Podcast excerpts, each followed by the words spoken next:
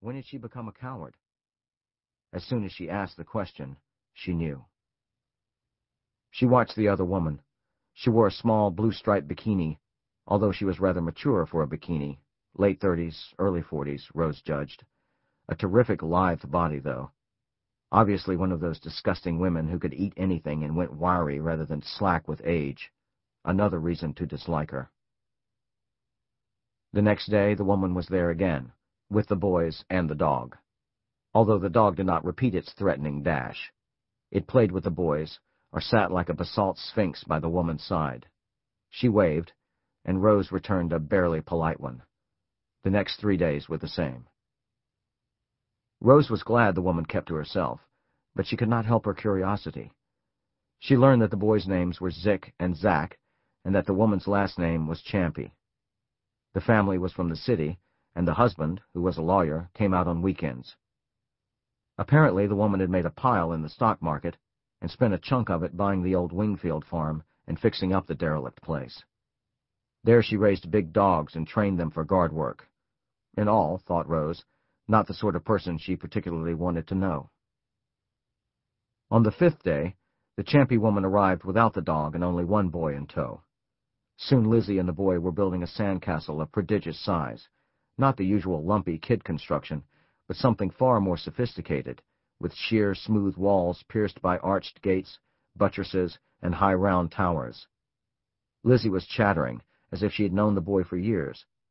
Rose listened, fascinated and amazed. Then Lizzie became aware of her mother's stare and grew self-conscious. She stood and walked over to Rose's blanket, the boy following. We want a drink, said Lizzie, reaching into the insulated bag. Drink, please, and offer one to your friend, said Rose, smiling at the boy and getting her first close look at him. He was at the very peak of his boyish beauty, dark curls, bisque skin, large black eyes with thick, unforgivable lashes, a cupid bow mouth, and the germ of what would become a straight Roman nose. What do you want, Giancarlo? Coke or Sprite? asked Lizzie. Coke, please, said the boy. I thought your name was Zick, said Rose. Oh, that's my baby name. My brother is Isaac, or Zack, and so I had to be Zick. Parental humor, ho ho. My brother is the only one who still calls me Zick. He's profoundly retarded. Oh, how awful. I'm sorry. Yes, well, we try to cope and all. That's why he's not here today. He had to go to Creedmoor for his, you know, his treatments. Lizzie said, Their dog killed all their rabbits, Mom. Yes, said the boy. It was a huge mess. He ravaged them. There were bunny parts all over. That's why he's not here either. My mother flogged him with the dog whip and locked him in the cellar. She might shoot him or sell him to, you know, a dogfight man. He took a long sip from his Coke as they stared. Boy, I was really thirsty. My mom never brings anything but beer, but, you know, a couple of beers on a hot day and I get a headache, and Zack is uncontrollable and has to be whipped. Whipped? said Rose with a gulp. Oh, sure. My mom's quite the flogger. Look. He half twisted to show his upper back. Two thin parallel scars ran from his shoulder almost to his spine, pale against the tan. I overturned a pitcher of martinis, and she got out the dog whip on me. She's totally out of control when she gets plastered. I think she feeds us beer to destroy our brain cells. She's really quite sadistic. She used to give my sister sherry in her baby bottle. Did it work?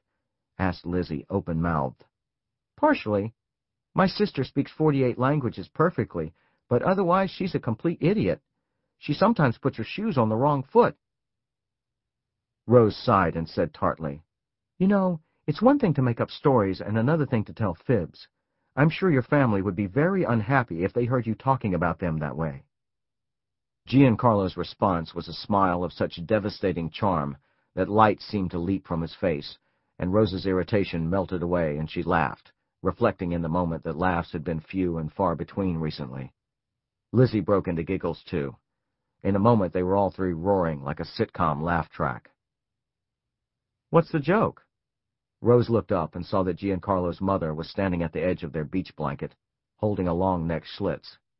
I was being amusing, Mom, said Giancarlo. I bet, said Marlene. She nodded to Rose. Hi, I'm Marlene Ciampi. I'm more or less responsible for this creature. Rose introduced herself and her daughter, who asked, Did your dog really eat up all the rabbits?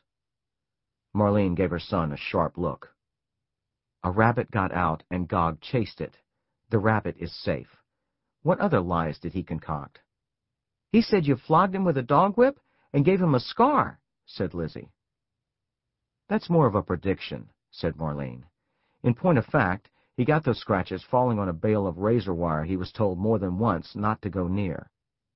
And I assume his brother isn't retarded either, said Rose. What? He is, insisted the boy. She's in total denial about it.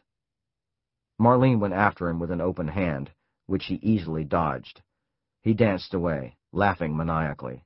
See? Child abuse! That proves it, Mom! The children went back to their sandcastle, chortling. Pull up a beach, said Rose, and Marlene sat. Rose noticed with a distinct shock that the woman was missing several joints of the small fingers of her left hand. Otherwise, she was remarkably beautiful in a Mediterranean way. He must be quite a handful with that imagination, Rose said. Is his brother the same? Completely different in every respect. You can barely get a word out of him. Johnny, as you see, is an artist. Zach's thing is war. Guns, blowing things up, taking things apart, heavy machinery. That's why he skipped the beach today. We're having a backhoe in to rip out and replace a water pipe to the kennels. Watching a backhoe is his idea of paradise. He should meet my husband. They'd have a lot to talk about. Your husband runs a backhoe? A drag line, or did. He's with the union now. Really? I'm not sure I know what a drag line is. It's an excavation machine that's the size of a small office building. They use them in the open pit mining. Presumably not on Long Island, though. oh, no. Robbins County, West Virginia. That's where we're from, or that's where Ralph is from. I'm from next door, the big White House. There's a story there. Oh, yes. Oh, yes, indeed. I want to hear it. Let me get the beer.